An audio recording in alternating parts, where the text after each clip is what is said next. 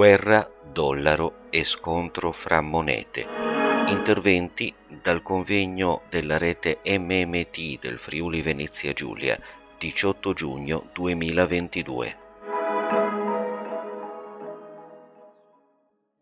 Al dottor Fabio Dragoni, anche lui bocconiano, ma diciamo pentito anche lui, pentito anche lui, si definisce come era un liberista che non capiva un accidente, e, però poi si è redento anche lui e da un po' ormai ti occupi di libertà eh, un po' più in generale. Imprenditore, manager, giornalista della verità, adesso ci farà eh, capire qualcosa in più a livello eh, collegando quello che abbiamo visto sotto il cofano, quello che abbiamo visto in un'ottica ehm, più diciamo, di volontà di dove mandarci e spiegarci come queste due cose si uniscono in una specie di ricatto politico in un contesto economico, partendo sempre da un concetto grazie al quale siamo tutti consapevoli che se non ci fosse Mario Draghi oggi al governo la benzina costerebbe 8 euro al litro,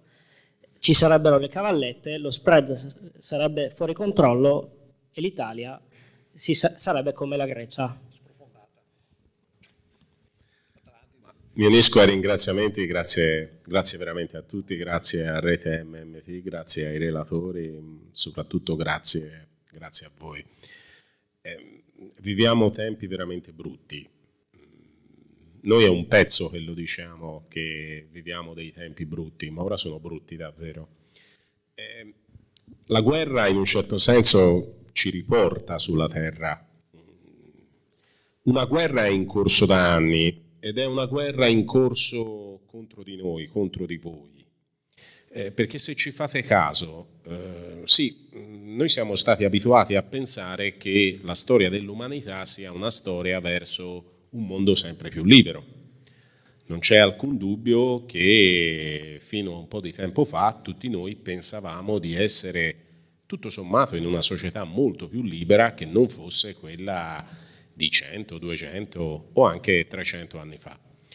Però da un po' di tempo eh, l'idea che eh, si è affermata è quella che eh, della libertà se ne possa fare a meno e eh, si è cominciato a stringere il cappio in maniera sempre più pesante. Ci sembrava di stare male diversi anni fa, quando eh, vedevamo il governo giallo-verde che litigava con Bruxelles su percentuali eh, ridicole del deficit, dal 2,4 al 2,04, cioè una, una, una, cosa, una cosa veramente, veramente ridicola. Però ci dicevano che tante cose non lo potevamo fare appunto perché c'era il problema del debito pubblico. Il debito pubblico era un problema. Tant'è vero che se il debito pubblico fosse un problema, mi capitava di dire spesso in una trasmissione, spiegatemi perché in via dei condotti a Roma, piuttosto che in via della Spiga a Milano, nelle boutique di Armani, voi vedete i turisti giapponesi che il debito pubblico è al 266% e non vedete gli swazilandesi che hanno un debito pubblico del 10%. In Afghanistan addirittura il debito pubblico era dell'8%. Quindi, se valesse questa logica, le boutique di Armani dovevano essere piene di turisti svasilandesi o afghani che svaleggiavano e compravano tutto. invece trovavate i turisti giapponesi. Non era sufficiente, non era sufficiente a far capire che questo non era così. Ci dicevano che il debito pubblico, un sentiero di risanamento eh, della sostenibilità. Ecco, ora, ora io vi, vi, vi faccio questo, questo esempio. Voi immaginate di avere nel 1990 di, av- di avere un debito in banca di 670 lire, 1000 lire, allora c'erano le gloriose lire, 670. Ecco, poi immaginate in circa 30 anni di eh, rimborsare in banca una roba tipo 720, 730. Cioè, uno pensa, dice, vabbè, ho un debito di 670, ne ho portate in banca 720, 730, ci saranno gli interessi, penso di averlo pagato, comunque sia di averne pochino di debito. Ecco, dopo 30 anni questo debito è di 2300. Cioè, cosa pensereste voi di una cosa di questo genere? Ecco, questo è quello che è accaduto all'Italia. Cioè l'Italia nel 1990 aveva un debito di 670 miliardi, nei successivi 30 anni ha accumulato avanzi primari. Che cosa sono gli avanzi primari? Sono le tasse che superano la spesa pubblica prima degli interessi. Quindi tutti i soldi che devono andare a pagare il debito. Tutti i soldi che devono andare a pagare il debito. E alla fine ci ritroviamo un debito che è tre volte quello iniziale. E quindi con la scusa del debito pubblico ci privavano di cose e quindi ritenevano che fosse giusto che voi doveste pagare eh, la tassa sulla vostra casa, eh, ma la casa è mia. No, la casa non è tua, perché la casa è tua, ma in realtà paghi l'affitto allo Stato. E quindi, diciamo, era in corso, non ce ne rendevamo conto, forse un pochino ce ne rendevamo conto, ma non fino a questo punto. Era in corso una vera e propria battaglia, guerra, contro la classe media, che siete voi, che siamo noi, che è un po' quello che ha illustrato, che ha illustrato Ilaria prima. Effettivamente, cioè, noi pensavamo di vivere in una civiltà occidentale dove la proprietà privata fosse sostanzialmente tutelata. Non è così. Tant'è vero che nel corso degli anni, fateci caso, cioè voi non comprate più una macchina, voi accendete un, voi accendete un finanziamento, cioè voi andate in, eh, voi andate in eh, concessionaria e vi fanno un finanziamento, cioè uno pensa di entrare in una concessionaria e invece entra in una banca. Se invece entri in una banca ti vendono il televisore. Cioè, eh, è, è, è tutto rovesciato, cioè è, è un mondo talmente, talmente impazzito e quindi vi stanno dicendo che voi non dovete essere proprietari di nulla. Noi non dobbiamo essere proprietari di nulla, neanche di questo. Fateci caso, ve lo vendono a rate, ce lo vendono a rate. Una, una cosa del genere, cioè qualsiasi cosa, qualsiasi cosa viene venduta a rate. Cosa si nasconde dietro, dietro questo concetto? Ma si nasconde, a mio parere, un perverso meccanismo di, di distruzione della classe media, che lo abbiamo visto sempre più palese con la pandemia. È arrivata la pandemia e pensavamo, oggettivamente pensavamo, di vivere in una società che avesse anticorpi a sufficienza per eh, guarire da qualsiasi emergenza. No, no, no, no. All'improvviso abbiamo scoperto che dovevate stare tutti chiusi in casa, eh, che non, nessuno doveva lavorare e soldi dati con il contagocce, anche lì attività chiuse, tragedie che si sono consumate, quando appariva chiaro fin da subito che il Covid che esiste era una malattia che purtroppo falcidiava i più anziani, ma non vi era nessun motivo per cui i più giovani non potessero lavorare. E quindi abbiamo chiuso le scuole, cioè, sono state chiuse le scuole.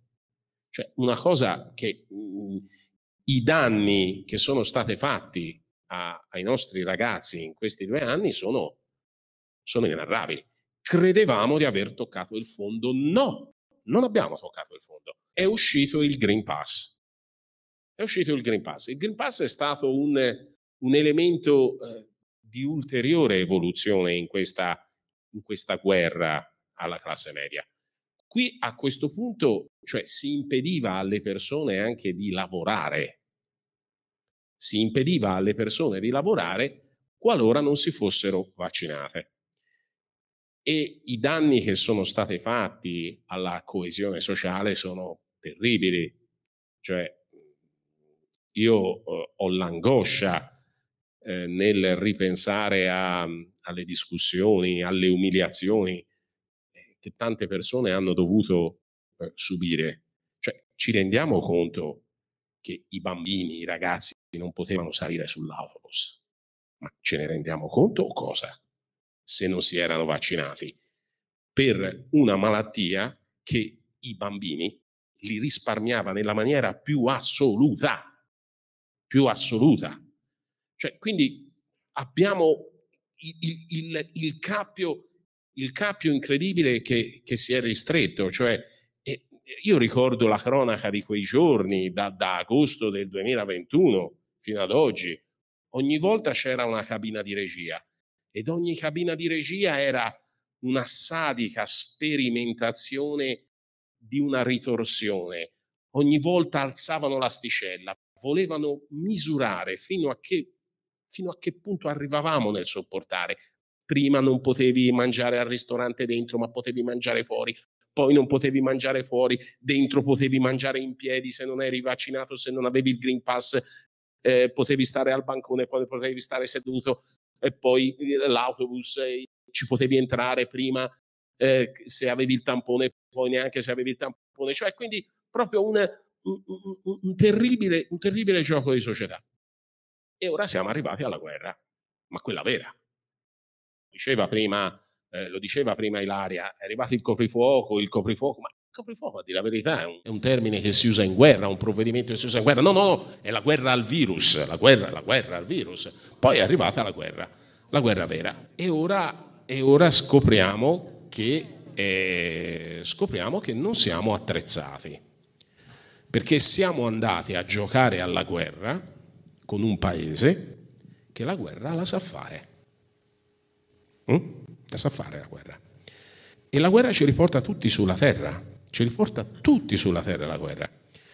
E è successo che la Russia ha invaso l'Ucraina, non sto a raccontare, eh, non sarei neanche, credo, la persona più qualificata per farlo, per quale motivo la Russia ha eh, invaso l'Ucraina. Fate, credo che tutti voi se siate qui, non c'è bisogno che ve lo dica, fatevi sfiorare il pensiero dal fatto che eh, la realtà è un filino più complessa di come ce la raccontano in televisione. Cioè, mm, quindi ci piace avere un nemico stupido eh, che non capisce niente, eh, cattivo, cattivo da morire ma stupido, cattivo da morire ma stupido. E noi gli spezzeremo le reni, spezzeremo le reni alla Russia, infatti abbiamo talmente spezzato le reni alla Russia che oggi sono stati pubblicati in anteprima i conti di Gazprom, che è la società, eh, diciamo, statale per eccellenza in Russia, quella che ci fornisce il gas. Nel 2020 ha fatto 2 miliardi di utile, nel 2021 ne ha fatti 27, nel 2022 ne farà 60 e ci venderà la metà del gas, che figata. ci vendono meno roba e incassano di più. Eh, ma noi siamo forti, eh? noi, noi con le sanzioni. Ed ora scopriamo scopriamo che noi non avremo l'energia, perché non ce l'avremo. Cioè, non ce l'avremo noi. Noi a settembre staremo al freddo. Infatti è stato convocato un eh, comitato di emergenza al Ministero della Transizione Ecologica e all'improvviso scopriamo che non ci arriverà più il gas.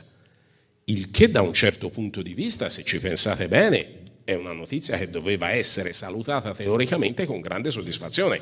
Voi ricorderete, no? Qua appena è scoppiata la guerra, bisogna smettere di prendere il gas dalla Russia, basta, non si, andiamo a prendere il gas in Algeria, notorio, no, notorio, notorio paese l'Algeria, eh, esempio di rispetto dei valori democratici, la quale Algeria era il nostro fornitore, ma nel 2014 Renzi disse no, noi dobbiamo fare l'accordo con la Russia perché l'Algeria mm, non ce n'è che mica ci vada tanto bene.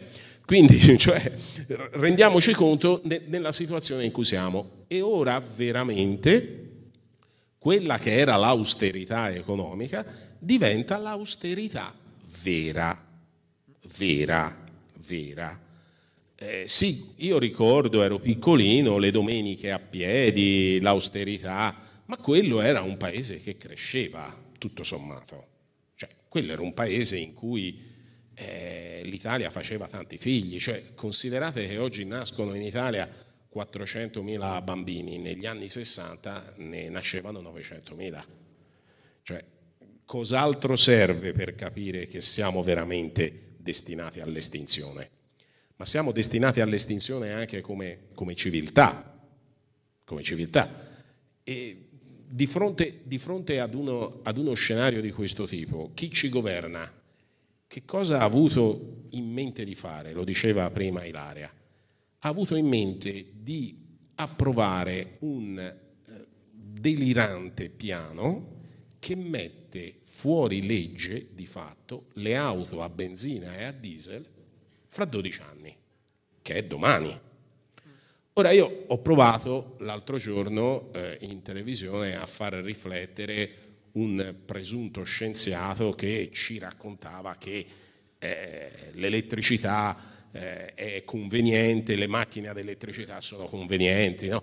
Allora, io tutte le volte che sento dire qualcuno che l'elettricità è conveniente per le macchine perché si spende poco, mi viene a mente il mio amico Bruno. Il mio amico Bruno è una persona squisita, a parte che è un imprenditore bravissimo, quindi ha un'azienda a Florida, ha un grande senso dell'umor e eh, quando Bruno viene invitato a pranzo e non paga lui, strano perché Bruno è una persona molto generosa, però gli capita talvolta di essere invitato a pranzo. Sicché mm, un giorno eravamo lì, eravamo ospiti sia io e lui, mi, mi batte sulla spalla e fa, fa, oh Fabio, in questo posto si mangia bene e non si spende nulla. Ecco, eh, qua, quando, quando uno pensa che l'auto elettrica non costi nulla, effettivamente c'è un problema che l'auto elettrica la paga la collettività in generale. Cioè perché le tante torrette che ora si cominciano a vedere, eh, non penserete mica che quelle si autofinanzino da sole, si autofinanziano nelle vostre bollette quando voi vedete oneri di sistema. Quindi siamo in una situazione meravigliosa in cui ci sono dei pochi eletti al momento che si possono permettere delle auto silenziosissime, fighissime, belle, tutto sommato effettivamente belle, quindi che non emettono CO2, eh, poi anche lì parliamone che non emettono CO2.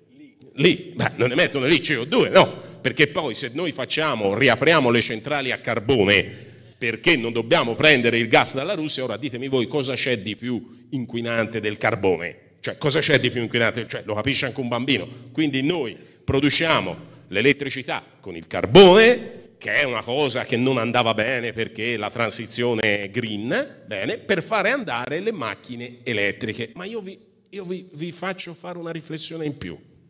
Chiudete gli occhi. E eh, io spero di esserci in buona salute nel 2040, nel 2050. Eh, siamo in un paese meraviglioso dove tutte le macchine sono elettriche.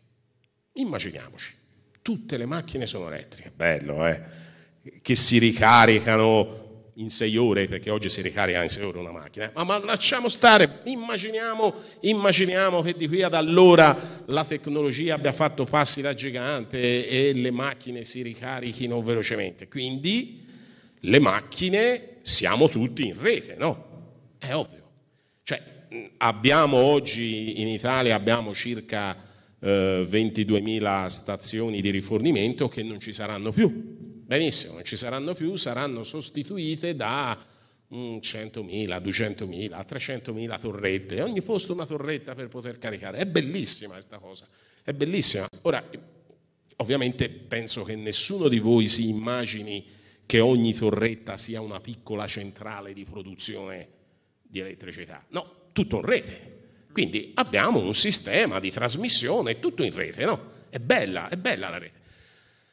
Bene, scoppia una guerra. Perché possono scoppiare le guerre? Mm, l'abbiamo scoperto. Mm, in questi mesi abbiamo scoperto che possono scoppiare le guerre. Eh, quante bombe bastano per mettere fuori gioco un sistema di trasmissione dell'energia elettrica? ma io penso 5 bombardamenti mirati, 5, 5 bombardamenti mirati possono mettere fuori gioco l'intera rete di trasmissione dell'energia elettrica. Bene, come vanno le macchine? Cioè, come, va, come, come andiamo? Facciamo come i Flintstone, dice lei giustamente, no? I Flintstone con le macchine. Cioè, quindi il, il delirio ideologico a cui stiamo andando incontro in questo momento, in questo esatto momento, il delirio ideologico in cui stiamo andando incontro è questo. Cioè questi hanno un'agenda, perché ce l'hanno un'agenda. Questi un'agenda ce l'hanno.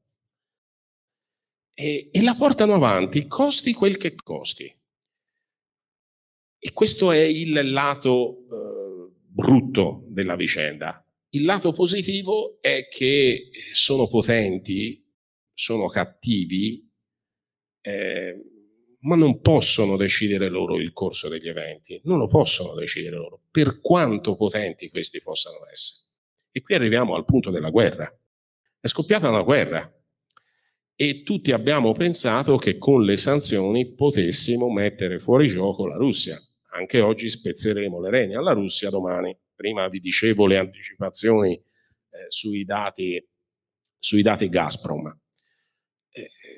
Qui abbiamo scoperto veramente quanto siamo poco attrezzati per fare la guerra, perché cosa gli abbiamo detto noi sostanzialmente alla Russia? Non ti diamo più le borse di Louis Vuitton eh, che di Gucci, da un pezzo non ti esportiamo più la nostra mozzarella di bufala, non puoi più vedere Netflix, non puoi più vedere Facebook queste sono state le nostre, le nostre ritorsioni. La più, la più devastante, questo è vero, è che noi ci siamo presi i soldi della Russia. Perché la Russia aveva accumulato negli anni delle riserve che aveva depositato un po' in tutto il mondo, soprattutto in Occidente. E noi dall'oggi al domani le abbiamo detto questi soldi sono nostri. Questo gli abbiamo detto noi sostanzialmente. E poi gli abbiamo detto non vedrai più Facebook, non vedrai più Netflix. Allora, in Russia, fidatevi, la pizza la mangiano. La, la mozzarella farà schifo, ma la mangiano. Quindi noi avremo la mozzarella più buona del mondo, però loro della nostra mozzarella fanno a meno. Che noi si riesca a fare a meno del loro grano, del loro gas, lo dicevamo all'inizio, è un pochino più difficile. E qui si arriva al punto che quando si entra in guerra eh, cambia tutto, cambia. Cioè, nessuno di noi in questa sala, mi sembra di capire, di vedere conosciuto direttamente la guerra.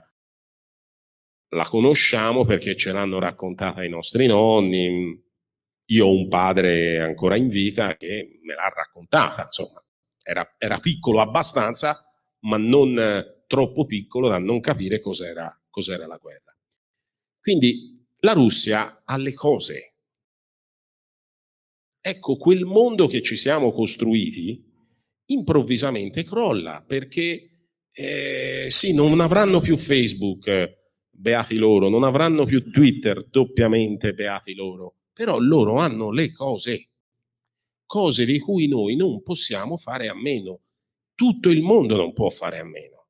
Lo scopriamo ora che dobbiamo fare una riunione d'emergenza al Ministero della transizione ecologica perché non ci arriva il gas. Quindi la situazione in questo momento, noi questa guerra la stiamo perdendo. La stiamo perdendo come civiltà occidentale e sinceramente la stiamo anche perdendo sul campo, eh? perché eh, è vero che la cosa più difficile è leggere un conflitto in corso, cioè già quando noi dobbiamo raccontare una guerra che, ha, eh, che è stata combattuta 60-70 anni fa, guarda il gorillaio viene fuori, cioè ogni 25 aprile è una tragedia, cioè, fateci caso, eppure ne sono passati di anni.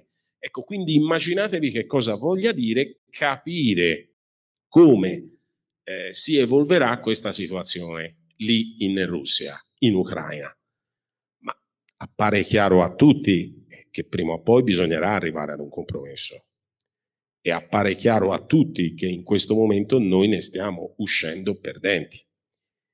E quello che noi riusciamo a dire, siamo riusciti a dire, è, Draghi l'ha detto, cioè Draghi ha parlato a nome di tutti noi, di tutti voi, dice, noi vogliamo l'Ucraina in Europa, il che significa che dovremo spendere ad oggi 600 miliardi per ricostruire l'Ucraina. Chi li paga? Cioè, quindi voi immaginatevi cosa non ci è stato detto, cosa non potevamo fare per, eh, per via del debito pubblico, ecco, e ora questa situazione chi la paga? Quindi io non so oggettivamente come andrà a finire, ma so che sarà un mondo parecchio diverso perché stanno succedendo delle cose incredibili, del tipo eh, che nessuno al mondo più si fida degli Stati Uniti e del dollaro, semplicemente perché sono tanti i paesi come la Russia che hanno accumulato risorse e le hanno depositate negli Stati Uniti, ma chiunque lo farebbe dice, ma il trattamento che hanno riservato alla Russia oggi potrebbero riservarlo a noi domani. È una cosa che hanno detto chiaramente in India, è una cosa che hanno detto, ad esempio, chiaramente in Cina, è una cosa che hanno detto chiaramente in Arabia Saudita. E stanno succedendo delle cose incredibili in questi giorni, che disegneranno un mondo diverso. So, come dice giustamente Goffredo, sono riusciti a mettere d'accordo l'India e il Pakistan, cioè in questo momento l'India sta acquistando il petrolio della Russia hm? E ne sta acquistando tanto e in cambio del petrolio gli dà le rupie. Cioè fino al 24 di febbraio chiunque volesse, avesse voluto acquistare petrolio avrebbe dovuto avere dollari a disposizione avrebbe dovuto avere dollari a disposizione. E come fai a procurarti i dollari? Beh, se sei gli Stati Uniti, i dollari li stampi te, eh, infatti gli Stati Uniti sono l'unico paese che può permettersi quelli che gli economisti chiamano ampi e persistenti deficit commerciali, cioè gli Stati Uniti possono comprare tutto quello che c'è a giro per il mondo, tanto tutti accettano il dollaro e quindi per loro è semplice e quindi comprano. Semplice però anche fino a un certo punto, perché anche negli Stati Uniti hanno smesso di fare le cose. Infatti nel 2016 aveva vinto Trump proprio su una parola d'ordine, quella di ritornare a fare le cose, di ritornare a fare la manifattura eh, negli Stati Uniti. Una parentesi che ci ha risparmiato un regolamento dei conti con la Russia che appena Trump è andato via, inesorabilmente, inesorabilmente è arrivato. Però qui c'è una parte di mondo che noi non vediamo e che va per i fatti suoi.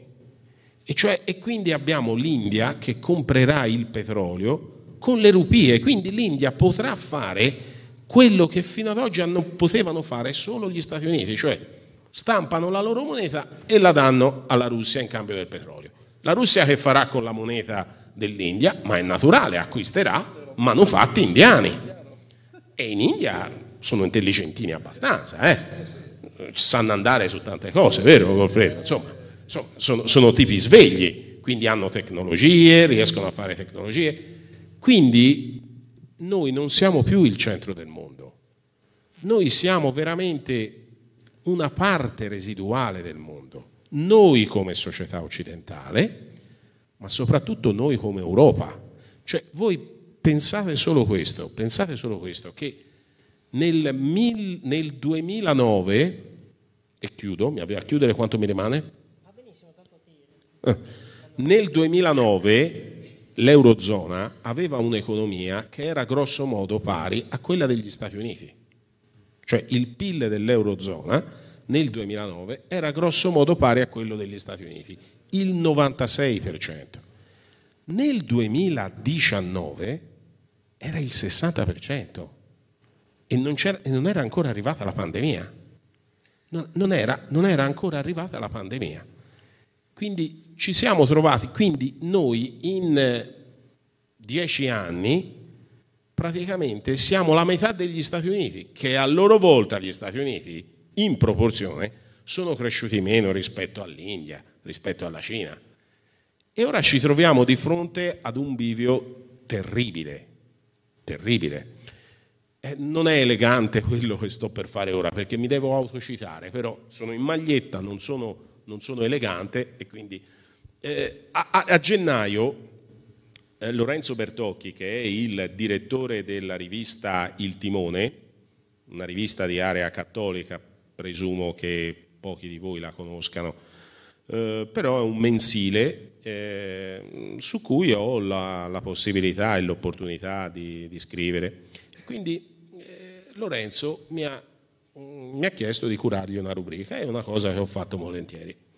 E devo leggervi dei pensieri, che poi sono stati la, il mio primo articolo scritto sulla rivista Il Timone, eh, ed era gennaio, quindi non esisteva ancora il rischio di una guerra, cioè era l'8 di gennaio, quindi la guerra ci sarebbe stata il 24, il 24 di febbraio. E quindi è, è, una rubrica breve, sono 2000 battute, quindi mh, chi di voi mastica diciamo, eh, le lunghezze degli, degli, articoli sa che 2000 passano in, in, un, in, un, baleno. Sì, lo so, non è elegante, mi scappa di autocitarmi. Cioè, a qualcuno gli scappa di andare in bagno, a me mi scappa di... di, di, di, di... è brava! e quindi... Allora, mi, mi capitava di scrivergli questo ed era l'8 di gennaio. Il colesterolo può essere buono o cattivo, dice il medico. Idem per l'inflazione. Negli Stati Uniti ci sono 7 milioni di disoccupati, allora erano 7, ora sono 6, ed 11 milioni di offerte di lavoro. La disoccupazione è tecnicamente zero, anzi sotto zero, cioè a gennaio la situazione degli Stati Uniti era che c'erano 7 milioni di persone a spasso e 11 milioni di persone e 11 milioni di opportunità di lavoro che non venivano praticamente coperte. In due anni la moneta in circolazione è aumentata del 40% perché con la storia del Covid gli Stati Uniti hanno messo sul tavolo tanti soldi, tantissimi, li hanno stampati e li hanno distribuiti in un modo o nell'altro nell'economia reale, non come è stato fatto in Europa. Mai così tanto. Gli americani hanno fatto finta che il Covid fosse anche una crisi economica iniettando vaccini, ma soprattutto dollari e sussidi che i consumatori devono ancora finire di spendere. Tanto è vero che devono ancora finire di spenderli, che ci sono 6 milioni in questo momento di disoccupati, 11 milioni di lavori che, pronti per essere fatti, ma questa gente non si sogna di andare, di andare a lavorare. Di tornare al lavoro se ne parla poi. Le imprese vorrebbero fatturare ma non trovano lavoratori, solo consumatori. I salari crescono del 5%, ora crescono dell'11%. I prezzi crescono del 7%, ora crescono dell'8%. Mai così tanto in 40 anni. La gente sta bene. È un'inflazione buona? Apro una parentesi. Ora la situazione è cambiata negli Stati Uniti perché il prezzo della benzina è raddoppiato. Chiudo la parentesi. Però era gennaio, non avevo una sfera di cristallo tale. È un'inflazione buona? Di sicuro è un'inflazione sopportabile, quella che Campo chiamava inflazione da domanda, cioè ti metto i soldi in tasca e tu compri. Se tu compri, tutti compriamo, i prezzi salgono. Di sicuro sopportabile, a domarla ci penserà la Fed, è il suo mestiere. Da brava banca centrale aumenterà i tassi, venderà i titoli in portafoglio, drenerà dollari dall'economia. Ci vorrà tempo, non sarà una passeggiata, ma neppure la fine del mondo, cioè sono cose, cose normali, no? Cioè, eh, da noi invece è tutto più difficile in Europa. Il prezzo dell'energia vola, cioè io a gennaio dicevo il prezzo dell'energia volava e ancora non eravamo. Bruxelles si incaponisce nel mettere fuori gioco petrolio e carbone, tutti vogliono il gas, il costo esplode e a catena tutti i prezzi aumentano, sebbene la disoccupazione non sia inesistente. È l'inflazione cattiva. Cioè, noi abbiamo la disoccupazione, le persone con le tasche vuote e i prezzi che salgono. È l'inflazione, l'inflazione cattiva. I tedeschi ne hanno un atavico terrore. I più pessimisti paventano la stagflazione, stagnazione e inflazione insieme. In poche parole, botte vuota e moglie sobria. Mentre invece negli Stati Uniti hanno la botte vuota, ma almeno la moglie è ubriaca. Vediamo. Ecco. L'Eurozona dovrà fare come l'America. E infatti in questi giorni cosa ha fatto l'Eurozona? Ha aspettato di vedere gli Stati Uniti che aumentavano i tassi di interesse e ha aumentato i tassi di interesse anche gli Stati Uniti. Succede sempre così, cioè noi bisogna fare come fanno gli americani, no? Dreneremo euro dall'economia, cresceranno i rendimenti dei nostri BTP, che allora era l'1,5 e ora invece sono il 4, e l'accesso al mercato dovrebbe pre- deteriorarsi. Avete presente lo spread? Beh, in USA il rischio non c'è. La Fed crea dollari dal nulla, Washington non rimarrà mai senza dollari. Per l'Italia è tutto un altro film. La BCE non è nostra, è come un bagno condiviso con altri 18 inquilini. In caso di bisogno potremmo trovarlo occupato, magari sporco. Ecco, questo è un caso di bisogno. Questo è un caso di bisogno. E ora arriviamo alla conclusione. Vi rendete conto che non abbiamo strumenti? Cioè, se a noi ci mancano le cose, perché ci mancano le cose, ci mancano fertilizzanti, ci manca il grano, ci manca il gas, eh, ci, manca, cioè, ci mancano le cose, le cose che ci servono per fare altre cose, perché noi siamo un paese trasformatore. Questa è una regione che ha una manifattura di tutto rispetto. Quindi, se ci mancano le cose, Che succede? Cioè, se la, la, se la, la banca centrale aumenta i tassi di interesse, vi arrivano le cose? No. Quindi, allora, e questo è un altro tema che lascio alla vostra riflessione. Siamo sempre stati appensati ad abitua- e abituati a pensare che fosse una questione di soldi. Non è solo una questione di soldi questo momento. I soldi sono importanti, ci mancherebbe, mm, aiutano, però in questo momento noi potremmo avere tutti i soldi del mondo, ma se non ci arriva il gas, noi saremo praticamente al buio. La MMT è un pensiero eh, che descrive magnificamente questa situazione. Infatti tutti pensano che la MMT significhi stampare denaro. No, assolutamente no.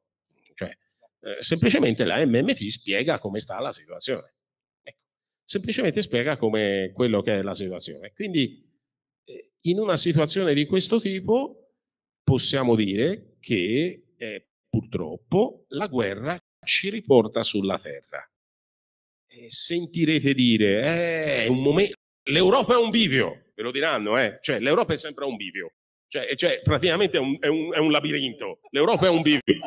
Come, no, questo lo scrive, lo scrive il mio direttore Mario Giordano. Fateci caso, Se, sempre, no, naturale, ovviamente. la, spalla sbagli sempre strada. E ovviamente l'Europa è un bivio. Ecco, l'Europa è un bivio. Ora vi diranno, vi diranno è il momento di fare quadrato tutti insieme perché dobbiamo veramente mirare agli Stati Uniti d'Europa, dobbiamo mettere in comune i, i, i debiti tutti insieme. Eh, immaginatevi voi tedeschi che vogliono fare una cosa di questo genere, ma meno male, eh, ma meno male.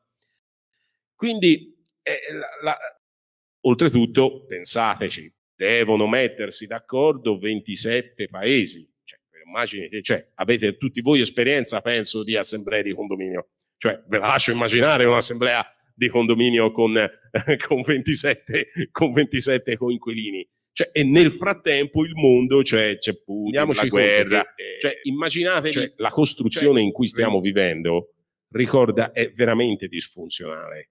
Cioè, è quello che io chiamo un pinguino dentro la savana. Cioè, che, che possibilità abbiamo noi di sopravvivenza in una situazione di questo tipo? E quindi il mio auspicio, il mio auspicio qual è? È che questa sofferenza finisca quanto prima, diciamo. Eh, per anni siamo, c'è stato un dibattito, ah, quello vuole uscire dall'euro, quell'altro vuole uscire dall'euro. Vabbè, allora, facciamo così. Nessuno vuole uscire dall'euro, nel senso che non è una cosa da cui si entra o da cui si esce, perché la realtà è un filino più complicata. Però ci arriviamo al Red Razionem, ci stiamo arrivando, cioè in, in, questo momento, in questo momento ci stiamo arrivando. E, e vi ricordo che i trattati europei non solo non prevedono che i debiti possano essere messi in comune, lo vietano esplicitamente. Lo vietano, lo vietano esplicitamente, cioè è esplicitamente vietato. E concludo perché mi viene a mente praticamente eh, quando da bambino leggevo Topolino, leggevo Topolino e c'era una riunione del, del Consiglio Comunale di Paperopoli eh, dove c'era praticamente il sindaco, tutti i consiglieri eh, che stavano lì al tavolo in attesa che si aprisse il... Eh, eh, siamo in una sala consigliare, esatto, esatto. Era un tavolo come questo, guarda, allora, era un tavolo come questo. C'era il sindaco, c'era il sindaco e poi c'era tutti i vari eh, consiglieri che facevano le aeroplanine di carta, ognuno si faceva fatti sua, uno dormiva, no? A un certo punto il sindaco fa, guardate ragazzi, scusatemi, è una riunione piuttosto importante. Ho qui con me il tesoriere che vi deve dire una cosa. Sì, sì, va bene, vai, vai. no, fa, guarda, il tesoriere apre e dice, guarda, c'è un grosso problema, le casse del comune di Paperopoli sono vuote, sì, va bene, troveremo una soluzione, no, ma guardate, sono, sono veramente vuote, sono veramente vuote, no, ma troveremo una soluzione. E, e il tesoriere fa, allora cercherò di essere più chiaro, sono talmente vuote che non ci sono i soldi neanche per i vostri stipendi. Allora c'è uno, il più corpulento dei, dei, dei consiglieri comunali di Paperopoli, si alza e dice, ma come uno parla sodo una vita per sentirsi dire questo? Ecco, in questo momento quello, il, il sogno bagnato degli europeisti è proprio questo. Ma come uno sogna sodo una vita per sentirsi dire questo? Grazie.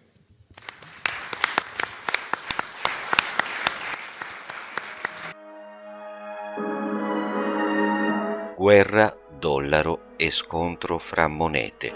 Interventi dal convegno della rete MMT del Friuli Venezia Giulia 18 giugno 2022.